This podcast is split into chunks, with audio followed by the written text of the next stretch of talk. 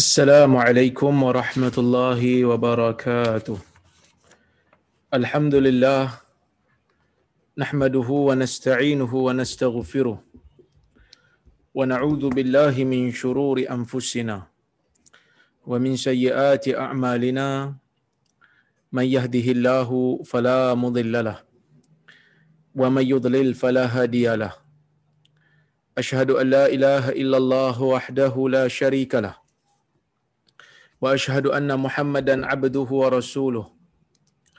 يا أيها الذين آمنوا اتقوا الله حق تقاته ولا تموتن إلا وأنتم مسلمون. يا أيها الذين يا أيها الناس اتقوا ربكم الذي خلقكم من نفس واحدة وخلق منها زوجها وبث منهما رجالا كثيرا ونساء. واتقوا الله الذي تساءلون به والأرحام. إن الله كان عليكم رقيبا. يا أيها الذين آمنوا اتقوا الله وقولوا قولا سديدا. يصلح لكم أعمالكم ويغفر لكم ذنوبكم. ومن يطع الله ورسوله فقد فاز فوزا عظيما. فإن أصدق الحديث كتاب الله وخير الهدي هدي محمد صلى الله عليه وسلم. وشر الأمور محدثاتها وكل محدثة بدعة وكل بدعة ضلالة أما بعد Muslimin dan muslimat yang dirahmati oleh Allah Subhanahu wa taala sekalian. Alhamdulillah pada petang ini kita dapat bersama-sama berhimpun di dalam bilik kuliah online ini untuk kita sambung perbincangan kita berkaitan dengan kitab Riyadhus Salihin karya Al-Imam An-Nawawi rahimahullah. Dan insya-Allah hari ini kita nak masuk kepada tajuk yang baru iaitu bab yang ke-32. Oh jauh dah tuan-tuan eh. Kita punya perbahasan ni sikit-sikit kita baca hadis dan hampir nak separuh daripada jilid yang pertama hampirlah tak sampai separuh lagi. So kita nak bincang tentang bab yang ke-32 hari ini insya-Allah kita nak masuk. Iaitu bab fadli babu fadli dha'afatil muslimin wal fuqara wal khamilin. Bab kelebihan orang-orang yang lemah di kalangan kaum muslimin dan golongan fuqara. Ha, kita nak bincang hari ini dalam bab ini bab kelebihan orang yang Allah Taala uji dia dengan ujian kemiskinan. Bab yang Allah Taala uji dia dengan ujian lemah. Lemah ni boleh jadi cacat. Boleh jadi ha, tak cukup anggota. Boleh jadi juga orang yang tak ada pengaruh, yang miskin, tak ada pengaruh yang ditindas. Jadi semua ini termasuk. Allah Azza wa Jal seperti mana yang telah saya huraikan dulu. Allah Azza wa Jal memberikan ujian kepada manusia ini tak sama. Ada yang ada manusia yang Allah Subhanahu wa taala uji dia dengan diberikan kepada dia ilmu pengetahuan. Yang mana ilmu itu Allah Taala nak tengok adakah dia ni gunakan ilmu dia tu ke arah kebaikan atau sebaliknya. Kerana ada aja manusia yang Allah Taala berikan dia akal yang baik, fikiran yang baik, otak yang baik, kefahaman yang baik. Tetapi dalam masa yang sama ilmu yang Allah Taala bagi kat dia, kemampuan akal yang Allah Taala bagi kat dia, dia gunakan untuk hanyut di dalam mendapatkan dunia bukan untuk mendekatkan diri kepada Allah ada di kalangan manusia yang Allah Azza wa Jal memberikan kepada dia ujian kekayaan. Yang mana ujian tu Allah Taala beri kat dia kekayaan yang teramat sangat. Belanja yang begitu banyak. Orang lain kerja 8 jam boleh dapat beberapa belanja aja tapi dia boleh dapat dengan uh, hanya beberapa jam dia boleh dapat puluhan ribu ringgit. Menunjukkan Allah Subhanahu wa taala berikan dia kelebihan dari sudut itu tetapi kelebihan itu bukanlah satu kelebihan yang boleh dibanggakan secara mutlak tetapi ia merupakan ujian. Ada manusia yang Allah Taala uji dia dengan kesusahan. Allah Taala uji dia dengan kemiskinan. Kerja tak dapat. Ha, kita pun berada dalam situasi PKP, lepas PKP kan? Lepas PKP yang pertama itu ramai yang kena buang kerja. Ramai di kalangan rakyat-rakyat Malaysia yang menjadi penganggur. Asalnya mungkin kaya, asalnya mungkin orang yang ada pendapatan yang tetap.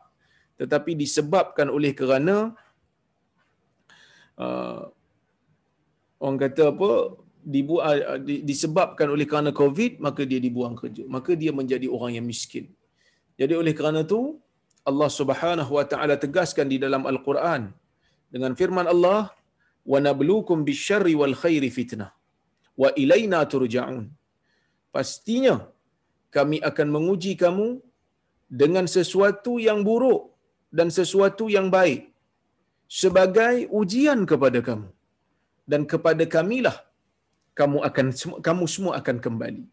Jadi tuan-tuan, ini semua adalah ujian. Jadi ada orang yang Allah Taala uji dia dengan kecacatan, lemah anggota badan. Ada orang yang Allah Taala uji dia dengan kemiskinan. Jadi kita nak tengok ada tak fadilat menjadi orang miskin? Ada tak fadilat menjadi orang lemah sama ada cacat ataupun orang yang tidak ada pengaruh dalam masyarakat. Jadi Imam Nawawi bawakan bab ni nak buka ruang, nak buka pintu harapan kepada orang-orang yang miskin, kepada orang yang lemah dalam masyarakat supaya mereka tidak berputus asa untuk berusaha dan beribadah supaya mereka ini tetap mendapat keampunan dan rahmat daripada Allah Azza wa Jalla. Kita tengok. Allah Subhanahu wa taala berfirman di dalam Al-Quran dalam suratul Kahf Wasbir nafsaka ma'al ladhina yad'una rabbahum bil ghadati wal 'ashi yuriduna wajha wa la ta'du 'aynaka 'anhum. Yang bermaksud Wasbir nafsak. Sabarkanlah diri kamu.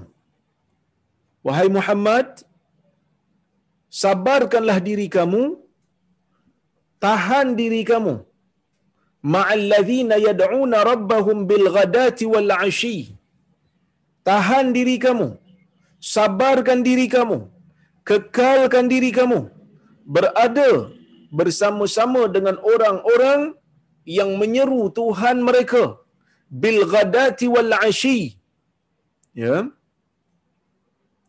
Bil ghadati wal 'ashi dalam pada waktu pagi dan pada waktu petang. Yuriduna wajhah.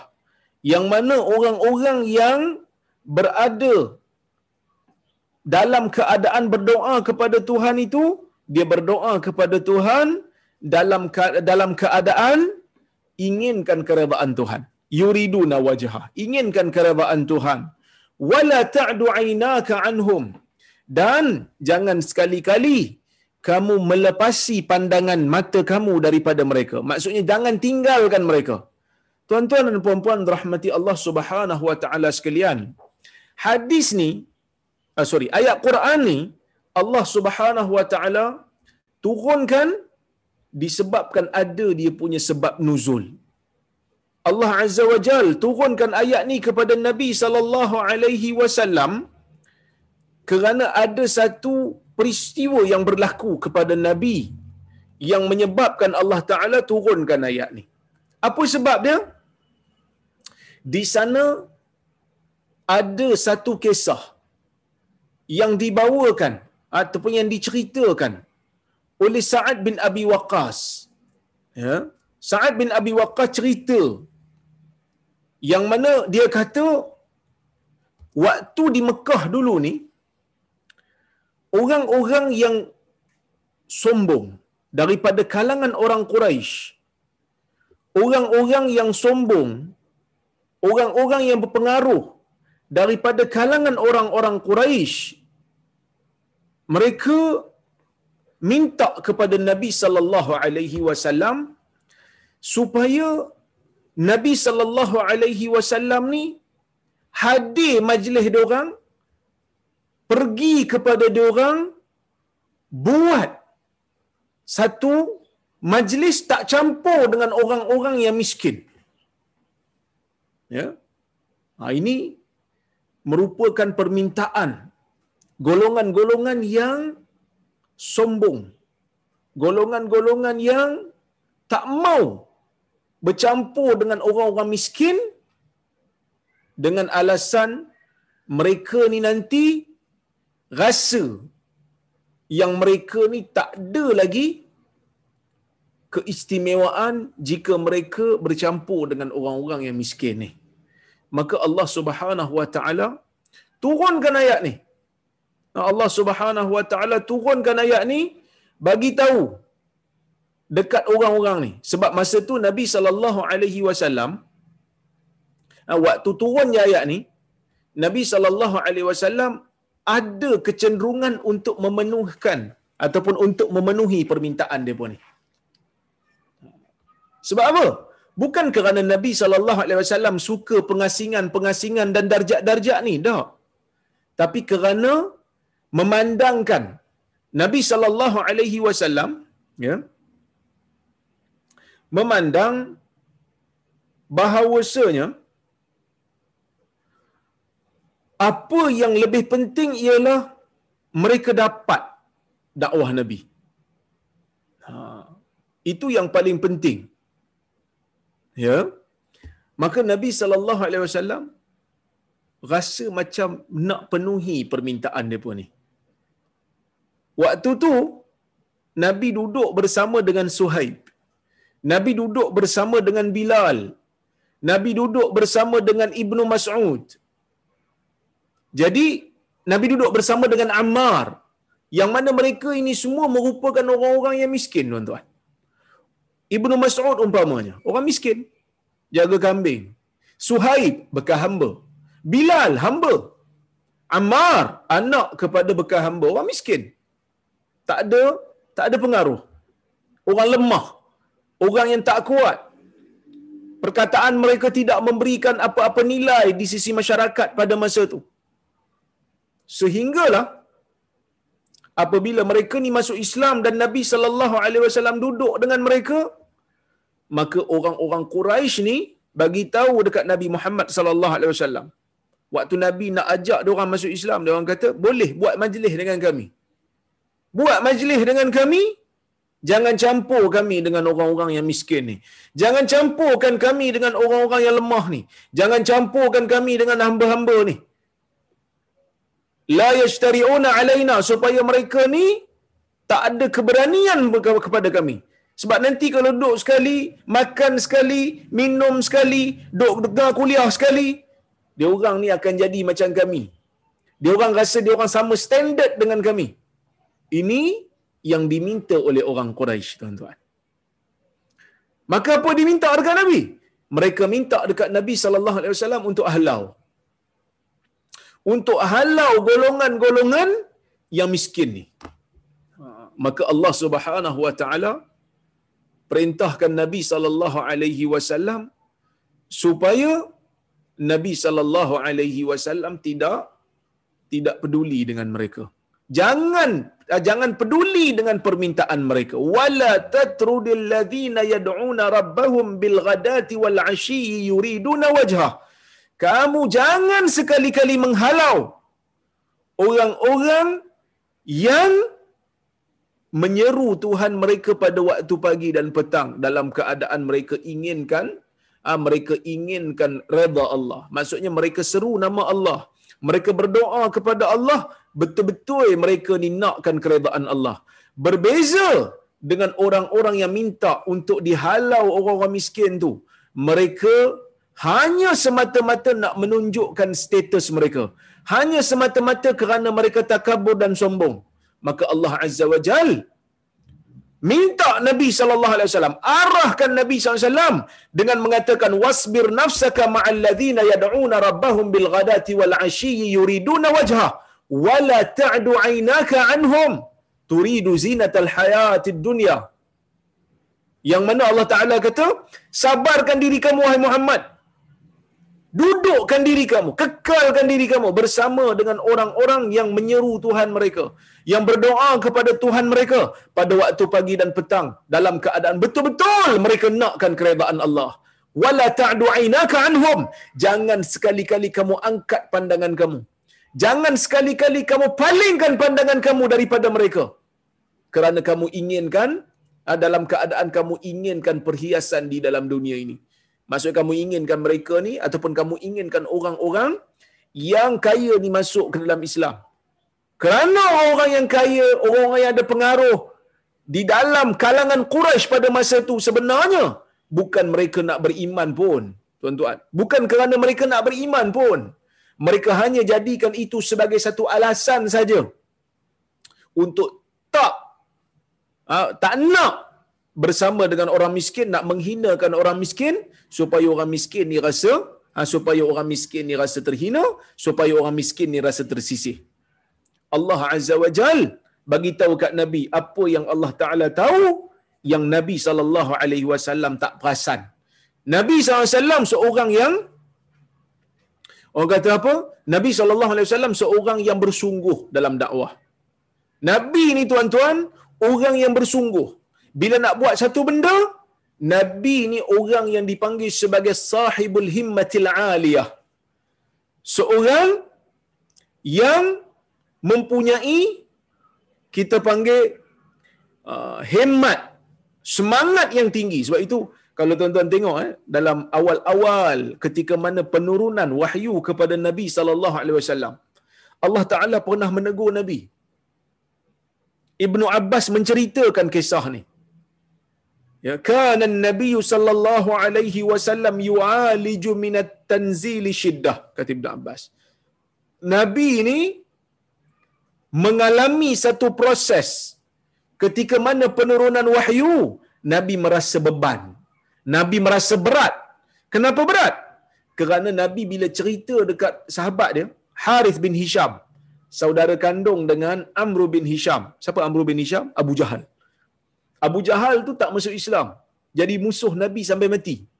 Tetapi saudara kandung kepada Abu Jahal iaitu Harith bin Hisham masuk Islam. Oh, hebatlah. Ha? Abang tak sokong, adik sokong. Ha, itu biasa dalam iman. Ayah tak sokong, anak sokong. Itu biasa. Harith bin Hisham dia pernah tanya Nabi SAW.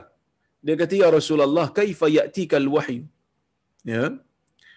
Ha, dia kata, Ya Rasulullah, bagaimana wahyu turun kepada kamu? Bagaimana wahyu turun kepada kamu ya Rasulullah? Nabi kata ahyanan ya'ti min ya'tini misla salsalatil jaras wa huwa ashadduhu alai fayafsimu anni wa qad wa'itu ma qal. Wa qad wa'itu anhu ma qal. Wa ahyanan yatamathalu liya ar-rajul ay yatamathalu liya al-malaku rajula. Fayukallimuni fa'i ma yaqul. Atau kama qal hadis riwayat al-Imam al-Bukhari yang mana ketika Harith bin Hisham tanya kepada Nabi sallallahu alaihi wasallam ya Rasulullah macam mana wahyu datang kepada kamu? Maka Nabi kata dia tanya ni sebab memang dia tak tahu. Lah wahyu kan benda yang tersembunyi. Benda yang orang kata kita tak nampak. Tiba-tiba je datang wahyu. Maka Nabi SAW pun cerita. Nabi kata ahyanan ya'tini misla salsalatil jaras wa huwa ashadduhu alai. Kadang-kadang wahyu ni datang bunyi macam bunyi loceng. Bunyi itu macam bunyi loceng. Wa huwa ashadduhu alai. Itu yang paling berat bagi aku. Nabi ni waktu diterima wahyu dalam keadaan bunyi loceng ni waktu tu berat tuan-tuan. Kenapa berat? Kerana wahyu ni salah satu daripada dua cara yang biasa turun kepada Nabi selain daripada Allah campakkan ilham dalam jiwa Nabi yang ni antara yang obvious. Yang, yang pertama bunyi macam loceng. Yang kedua wa ahyanan kata Nabi dan kadang kala yatamassalu liyar rajul ya, yatamassalu liyal malaku rajula. Kadang-kadang juga malaikat membentuk menjadi seorang lelaki. Fayukallimuni. Lalu dia bercakap dengan aku. So nabi cerita dekat Haris ni Haris bin Hisham ni dua cara. Sebenarnya ada lagi ada lagi cara lain yang wahyu ni sampai dekat Nabi iaitu mimpi ha?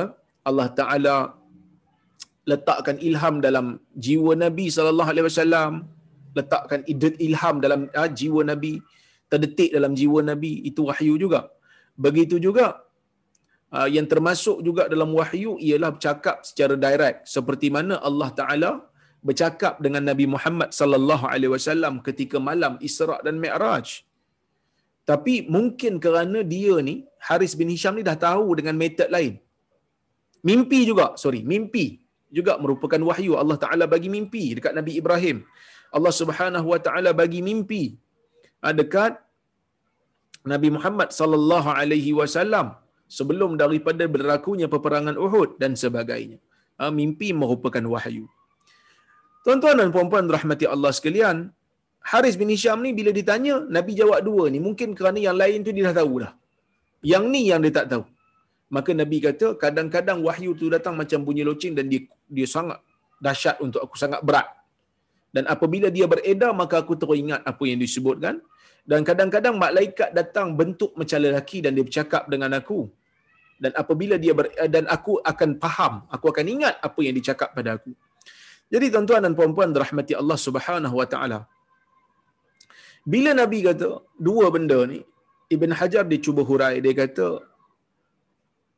Rasulullah sallallahu alaihi wasallam ni walaupun dia rasul dia manusia. Walaupun nabi ni rasul tapi nabi ni manusia. Manusia ni kita panggil jismun tini. Satu jisim yang diperbuat daripada tanah asal. Kita ni tini. Kita keras. Kita ada anggota yang terlihat. Berbeza dengan malaikat yang dipanggil sebagai jisim nurani. Satu jisim yang dicipta daripada cahaya. Malaikat tu halus, tak dilihat dengan mata. Tapi Allah Ta'ala memberikan takdir dalam dunia ni. Allah Subhanahu Wa Ta'ala memberikan satu ketetapan dalam dunia ni apabila sese, apa ni satu-satu benda ataupun satu-satu makhluk nak berinteraksi sesama mereka maka ia memerlukan keserasian dan kesesuaian. Kita tidak boleh bercakap dengan jin kerana jin tak sama dengan kita. Kita tak boleh bercakap dengan syaitan kerana syaitan tidak sama dengan kita. Begitu juga malaikat. Jadi bila nak bercakap, perlu ada keserasian. Macam mana keserasian tu berlaku? Keserasian tu berlaku sama ada kita dipaksa untuk masuk ke alam yang lembut tu. Alam malaikat ataupun alam jin. Jadi bila jin nak berinteraksi dengan kita, sebab tu dia akan jadikan kita ha, rasa di apa ni di apa dirasuk kerana kita ni benda yang kasar. Ha?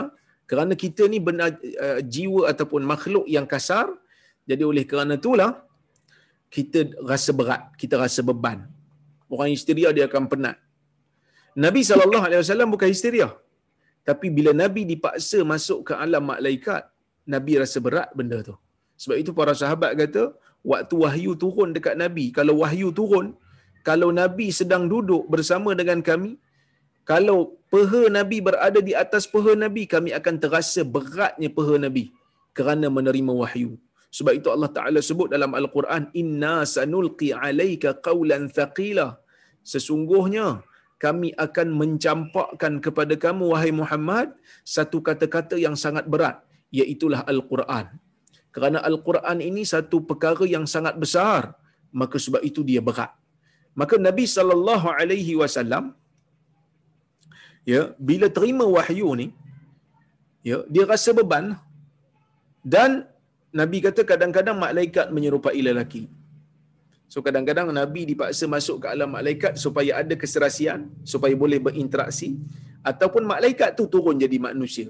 Baru ada keserasian baru boleh bercakap baru boleh berinteraksi nabi kata berat jadi nabi rasa berat pada mulanya tu nabi ni dia ada perasaan memang Nabi ni orang yang bila nak buat satu-satu tugas, dia nak buat sehabis baik, sehabis mungkin, yang terbaik. Maka sebab itu waktu peringkat awal penurunan wahyu, Jibril ni bila dia baca je pada Nabi wasallam wahyu, Nabi ni dia akan ikut. Jibril tak habis baca lagi, Nabi akan ikut. Sehingga Nabi wasallam ditegur oleh Allah supaya tidak terlalu cepat menggerak-gerakkan mulutnya. La tuharrik bihi lisanaka lita'jala bihi kamu jangan sa kamu jangan terlalu segera kamu jangan bersegera me la tuharrik bihi lisanaka lita'jala bih. Kamu jangan gerakkan ya, kamu jangan gerakkan lidah kamu untuk kamu eh, segera boleh membaca Quran. Kerana Allah Subhanahu wa taala lah yang akan mengumpulkan Quran itu di dada kamu dan menjadikan kamu ni boleh membaca Al-Quran. Jadi tuan-tuan dan puan-puan rahmati Allah sekalian, kenapa Nabi SAW uh, nak baca cepat? Tak nak bagi Jibril habis lagi dah mula baca? Kerana ya, Nabi SAW bimbang. Takut-takut Jibril dah habis baca, tiba-tiba Nabi tak boleh nak membaca. Tetapi Allah Subhanahu Wa Taala menegur Nabi.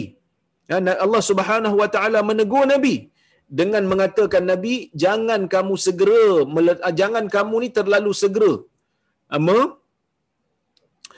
menggerak-gerakkan lidah kamu.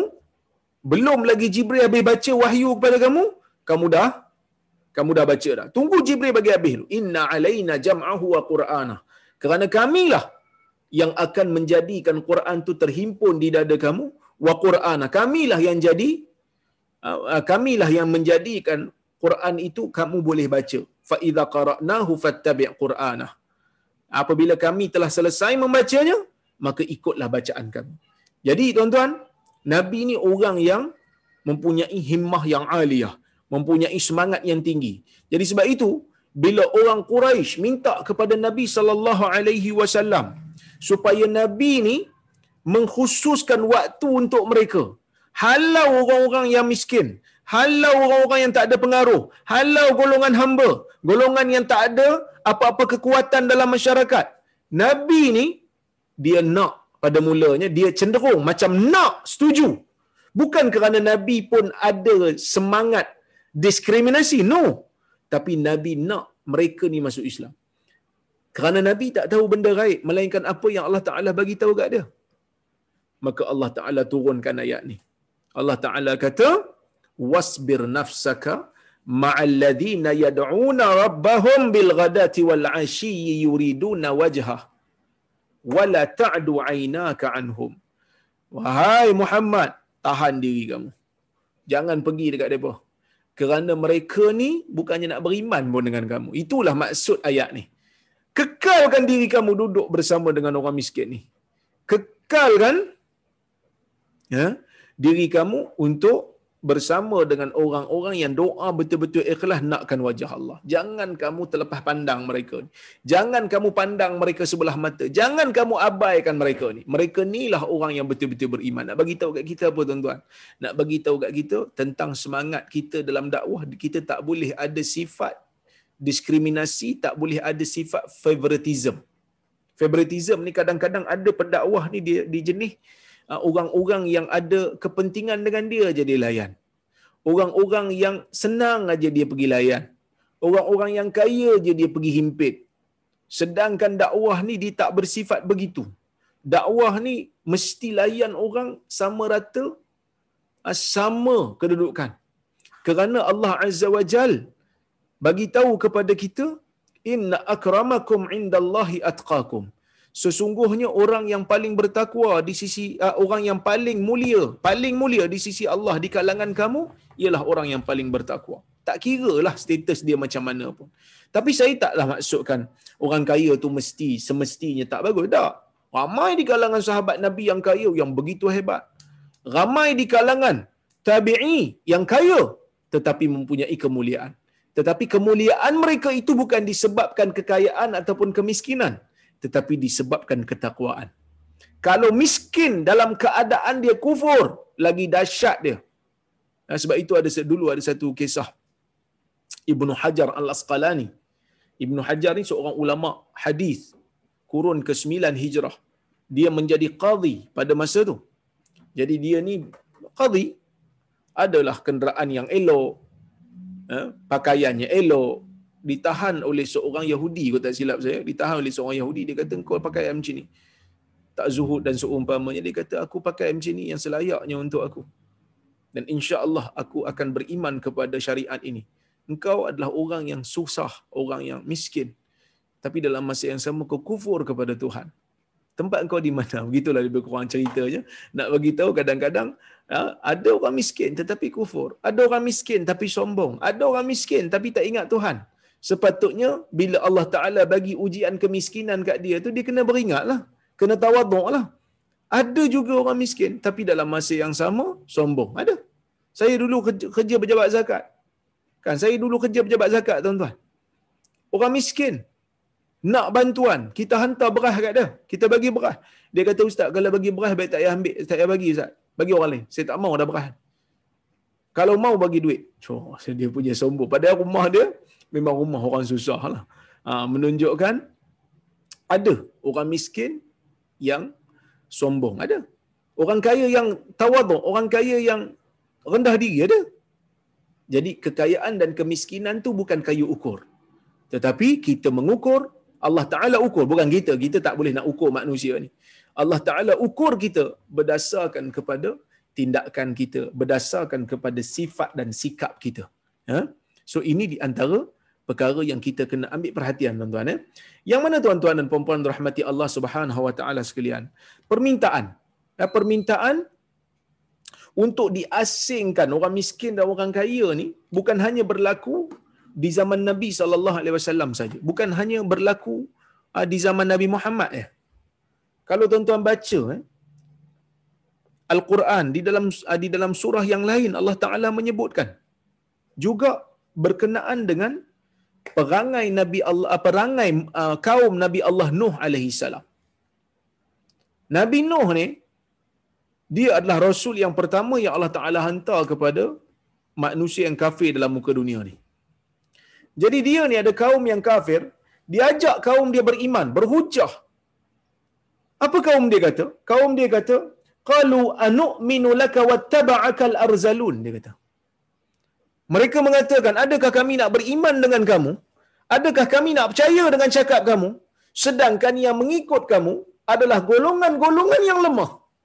Sedangkan yang mengikut kamu adalah golongan-golongan yang miskin, yang hina. Macam mana kami nak ikut? Ini golongan Nabi Nuh. Kaum Nabi Nuh.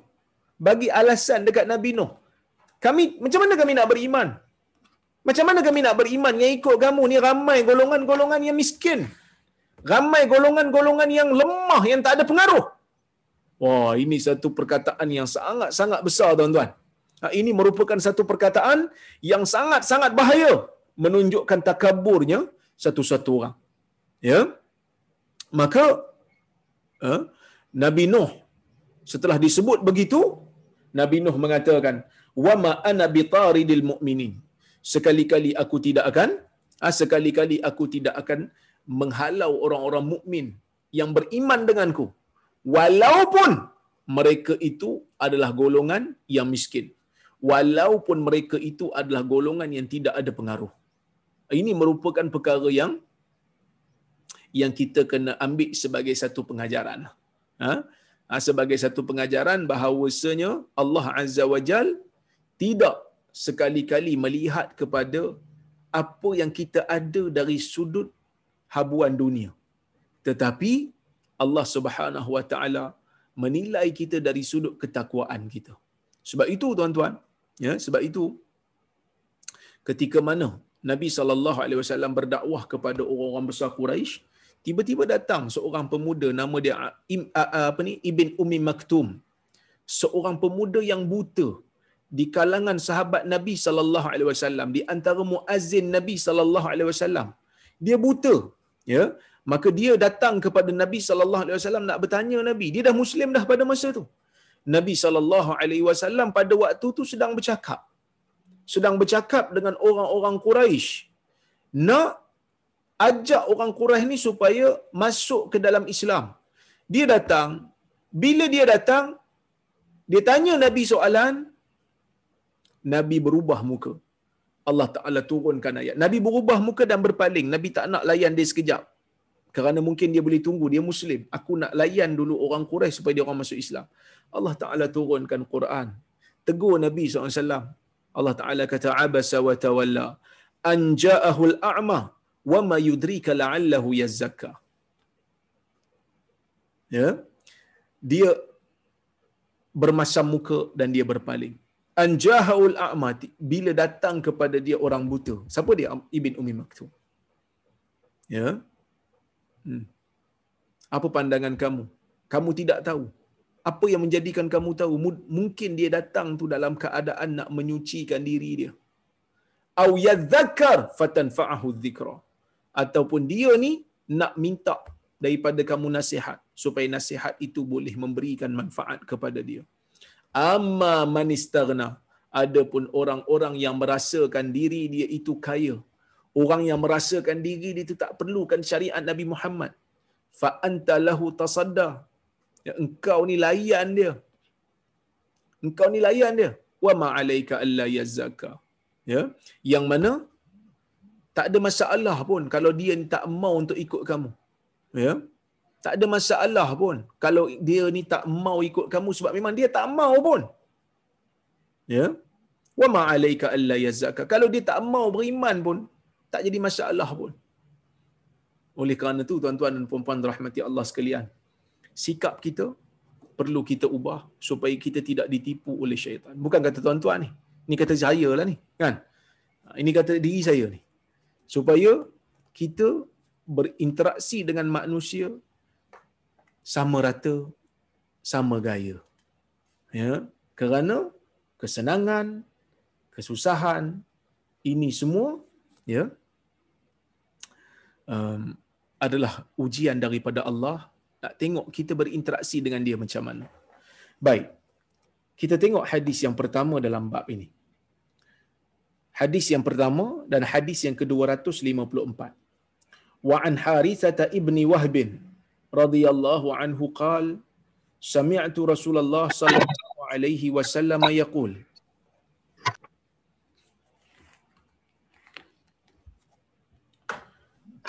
ala ukhbirukum bi ahli al-jannah kullu dha'ifin mutadha'if law aqsama 'ala Allah la abarrah ala ukhbirukum bi ahli an-nar kullu utullin jawazin mustakbir muttafaqun alaih. Hadis riwayat al-Imam al-Bukhari dan Muslim. Yang bermaksud daripada Harithah ibnu Wahab radhiyallahu anhu. Harithah ibnu Wahab adalah saudara seibu dengan Abdullah bin Umar dia mengatakan sami'tu Rasulullah SAW yaqul aku mendengar Rasulullah sallallahu alaihi wasallam bersabda ala ukhbirukum bi ahli jannah? Ingin tak aku khabarkan kepada kamu dengan ahli syurga? Nak tak aku khabarkan kepada kamu dengan ahli syurga? Maka Nabi SAW tahu kullu dha'ifin mutadha'if apa itu dha'if mutadha'if Nabi kata setiap yang lemah dan orang yang dilihat lemah. Ya. Lemah dan dilihat lemah oleh orang. Itu maksud dhaif mutadhaif. Dia memang lemah, dia memang miskin, dia memang tak ada pengaruh. Dan dalam masa yang sama, orang pun pandang dia macam tu. Ada yang kata dia dhaif, mutadhaif, dia tawadhu. Dia memang tak ada pengaruh dan dalam masa yang sama dia tak sombong. Dalam masa yang sama dia bukan orang yang uh, suka membesarkan diri dalam keadaan dia tak ada apa-apa. Itu orang yang ramai dalam syurga. Nabi sallallahu alaihi wasallam bagi tahu, inilah orang yang ramai dalam syurga, ya, ahli jannah, ahli syurga. Orang yang tak sombong, orang yang tak takabur. Lau aqsama 'ala Allah la abarrah. Kalaulah dia ni sumpah dengan nama Allah, pastinya Allah Taala akan tunaikan kerana Allah Taala sayang kat dia. Ha, kerana Allah Subhanahu Wa Taala cinta kat perangai dia yang yang, yang yang tidak sombong, yang uh, tawaduk, yang merendah diri, maka Allah Taala akan tunaikan sumpah dia. Kalau dia disumpah nak buat sesuatu, Allah Taala akan tunaikan sumpah dia. Ala ukhbirukum bi ahli nar. Ingin tak aku khabarkan kepada kamu tentang ahli neraka? Nabi kata ahli neraka ni apa sifat dia? Nabi kata kullu utullin. Setiap daripada utul. Apa itu utul? Utul ni orang yang bersifat kasar. Ahli neraka ni Nabi kata sifat dia kalau kamu nak kenal sifat kasar. Kasar macam mana? Kasar ni suka bergaduh. Ah, suka cakap benda tak elok. Ha. Jadi sebab itu kita tak boleh cakap dengan benda-benda yang kasar, yang tak elok. Walau kunta faddan ghalidhal qalb lam faddu min hawlik. Kalau kamu ni Muhammad bersifat kasar dan jiwa keras, sudah pastinya orang-orang yang ada di sekeliling kamu akan lari daripada kamu. Jadi sebab itu orang Islam pendakwah umpamanya dia kena lunak. Dia kena cakap dengan perkataan yang elok. Ini merupakan salah satu daripada ajaran Nabi sallallahu alaihi wasallam. Kita tak boleh biasakan diri kita dengan ucapan yang kotor. Kerana Nabi sallallahu alaihi wasallam pernah sebut dah dalam hadis Nabi kata laisal mu'min bitta'an walal la'an walal fahish walal badhi yang bermaksud bukanlah orang mukmin itu ialah orang yang ta'an suka menghina orang lain. Walal la'an suka melaknat orang lain. Walal fahish bukan orang yang suka mencarut. Walal bazik bukan orang yang bercakap keras bercakap benda yang yang tak ada faedah dan seumpamanya. Kan? Ha, jadi sebab itu terutamanya pendakwah lah. Sebab kadang-kadang pendakwah hari ni tuan-tuan saya tengok bahasa dia pun tak macam sedang berdakwah. Tiga minit cakap lima kali perkataan bodoh keluar. kan bodoh, bodoh. Ini bukan satu perkataan yang elok untuk kita sebut. Menyebut perkataan bodoh kalau dalam konteks yang betul tak apa. Contohnya, kita perlu melarikan diri kita, mengelakkan diri kita daripada kebodohan. Itu tak apa. Allah melarang kita untuk membodohkan akal. So kita guna dalam konteks yang betul. Kita guna dalam orang kata apa?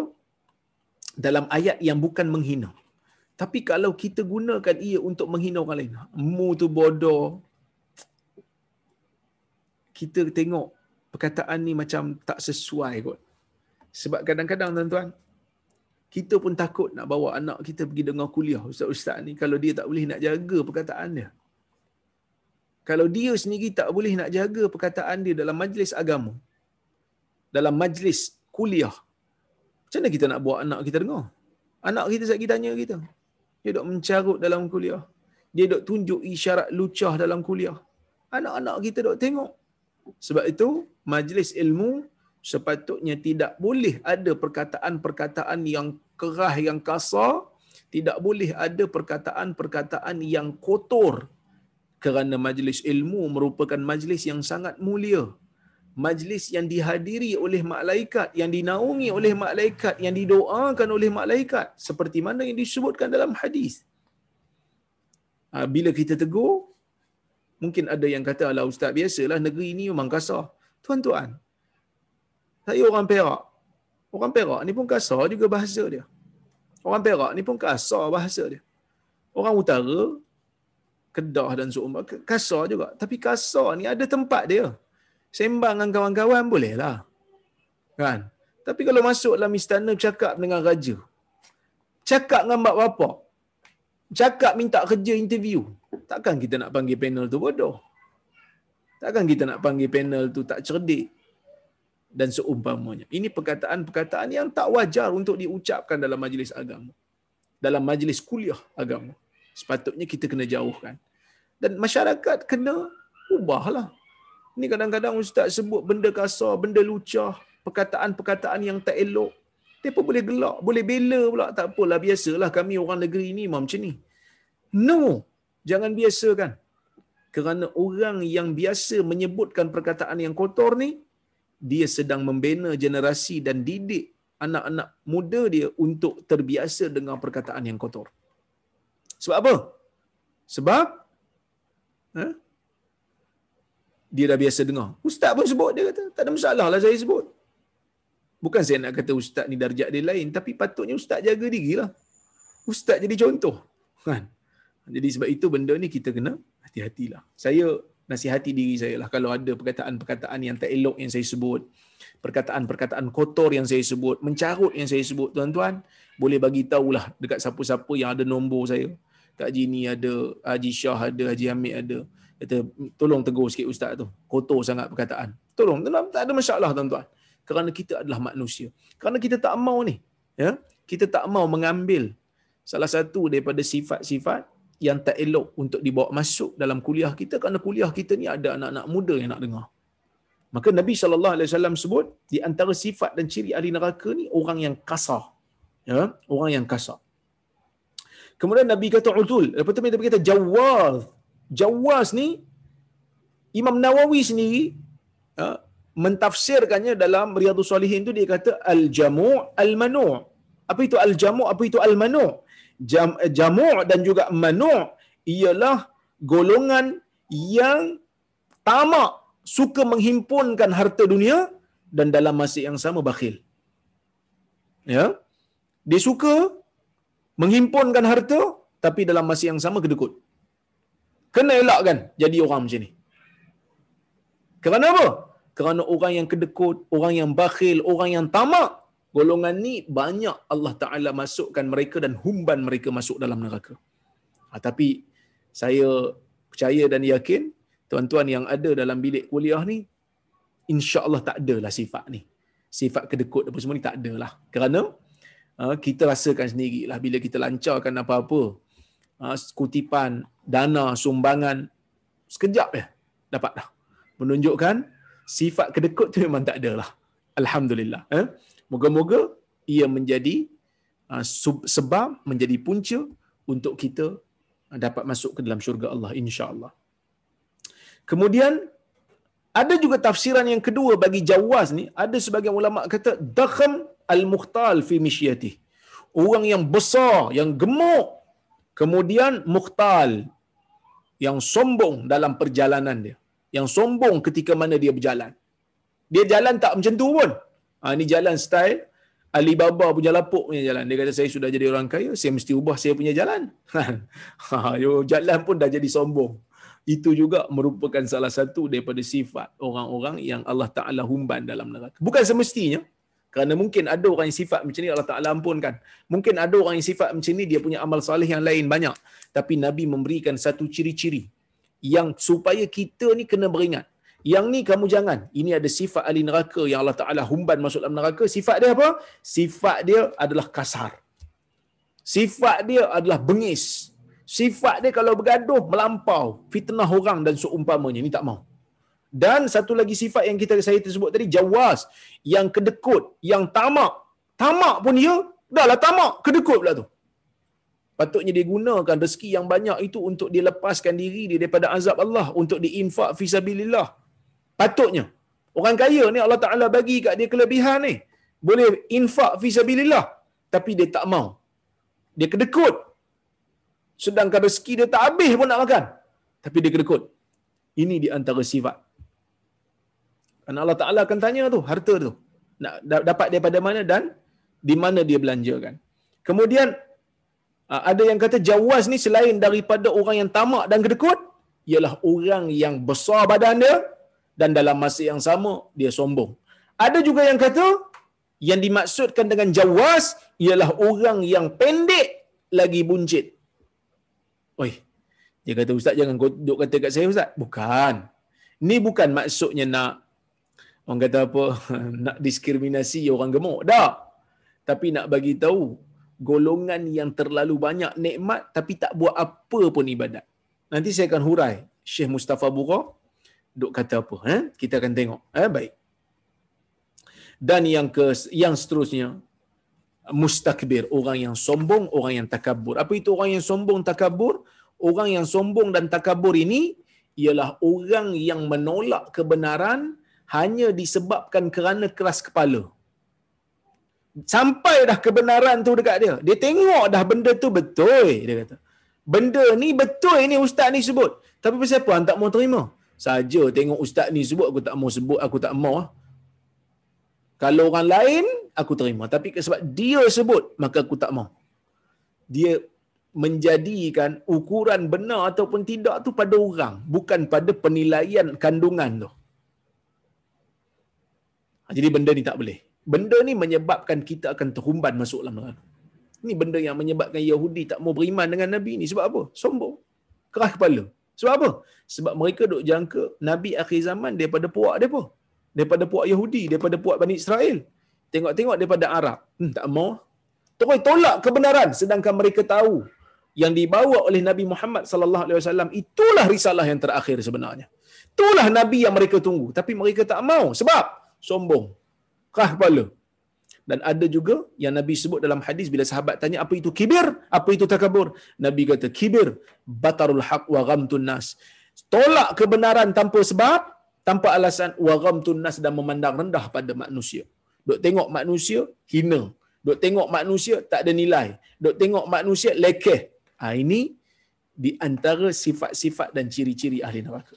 Jadi tuan-tuan dan puan-puan rahmati Allah sekalian, uh, adakah ciri-ciri ini confirm? Saya kata tidaklah.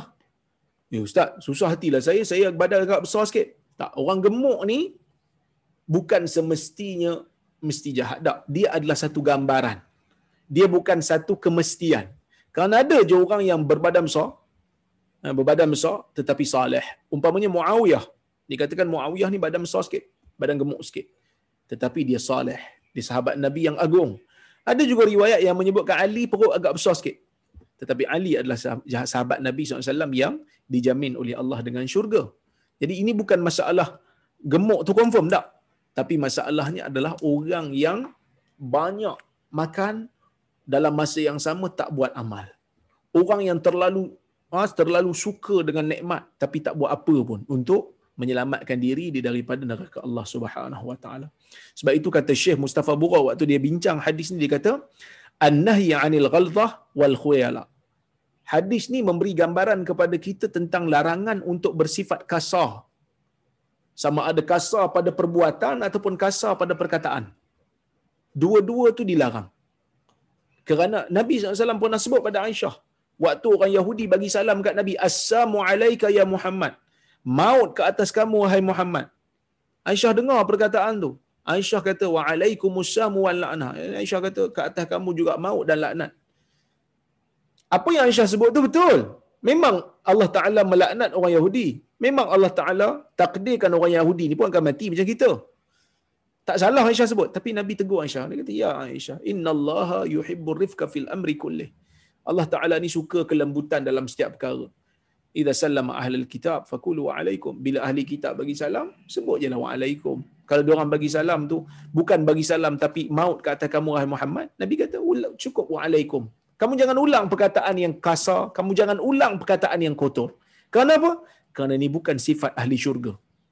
Maka Aisyah ha, akhirnya akur dengan nasihat Nabi sallallahu alaihi wasallam. Kemudian dalam hadis ini juga larang untuk kita sombong lah. Jangan ada sifat sombong, jangan ada sifat belagak dalam diri kita. Kerana sombong ni pakaian Tuhan. Hanya Tuhan je boleh sombong. Kemudian yang kedua, istihbabut tawaduk wa tadhallu lil muslimin. Dan uh, kita digalakkan untuk bersifat tawaduk dan juga tunduk merendah diri sesama orang muslim. Jadi sesama orang muslim ni jangan ada uh, perasaan sombong. Walaupun dia tu darjat rendah daripada kita. Walaupun dia tu mungkin uh, orang yang hanya uh, menyapu sampah jadi pejabat kita. Tapi kita layan dia elok kerana dia juga adalah muslim dia juga adalah mukmin. Insyaallah mudah-mudahan ada faedah daripada apa yang saya sampaikan pada hari ini. Uh, jadi tuan-tuan insyaallah kita sambung semula kuliah kita pada hari Khamis nanti jika ada kesempatan dan waktu. Saya tengok kalau ada soalan. Assalamualaikum. Waalaikumsalam. Pendapat doktor tentang salat sunat ba'dal isya empat rakaat sama pahala dengan salat pada malam Lailatul Qadar. Ada hadis yang diriwayatkan daripada Nabi SAW tetapi kesemuanya daif. Ia hanya sabit daripada kata-kata salaf. Dan saya menjangkakan ia hanyalah satu motivasi sahaja kerana Allah Subhanahu Wa Taala menyebutkan malam Al-Qadar itu lebih baik daripada seribu bulan, maka kalaulah ada amalan lain yang boleh menyamai Lailatul Qadar, maka tidak adalah kelebihan Lailatul Qadar secara khusus.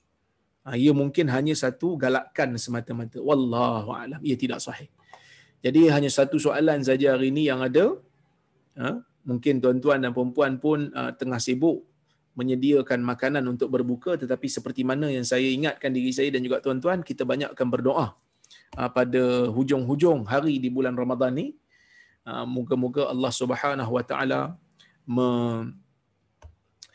mengkabulkan doa kita Dan apabila kita berdoa tuan-tuan, kita jangan lupalah doa sekali dengan orang-orang Islam supaya orang Islam di seluruh dunia diberikan oleh Allah Subhanahu Wa Taala rahmat, keringanan uh, dan juga pelepasan daripada kesusahan.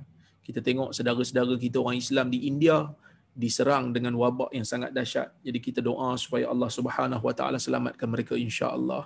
Berikan mereka kelapangan, uh, berikan mereka ketenangan insya-Allah. Jadi tuan-tuan dan puan-puan, saya rasa cukuplah sekadar itu.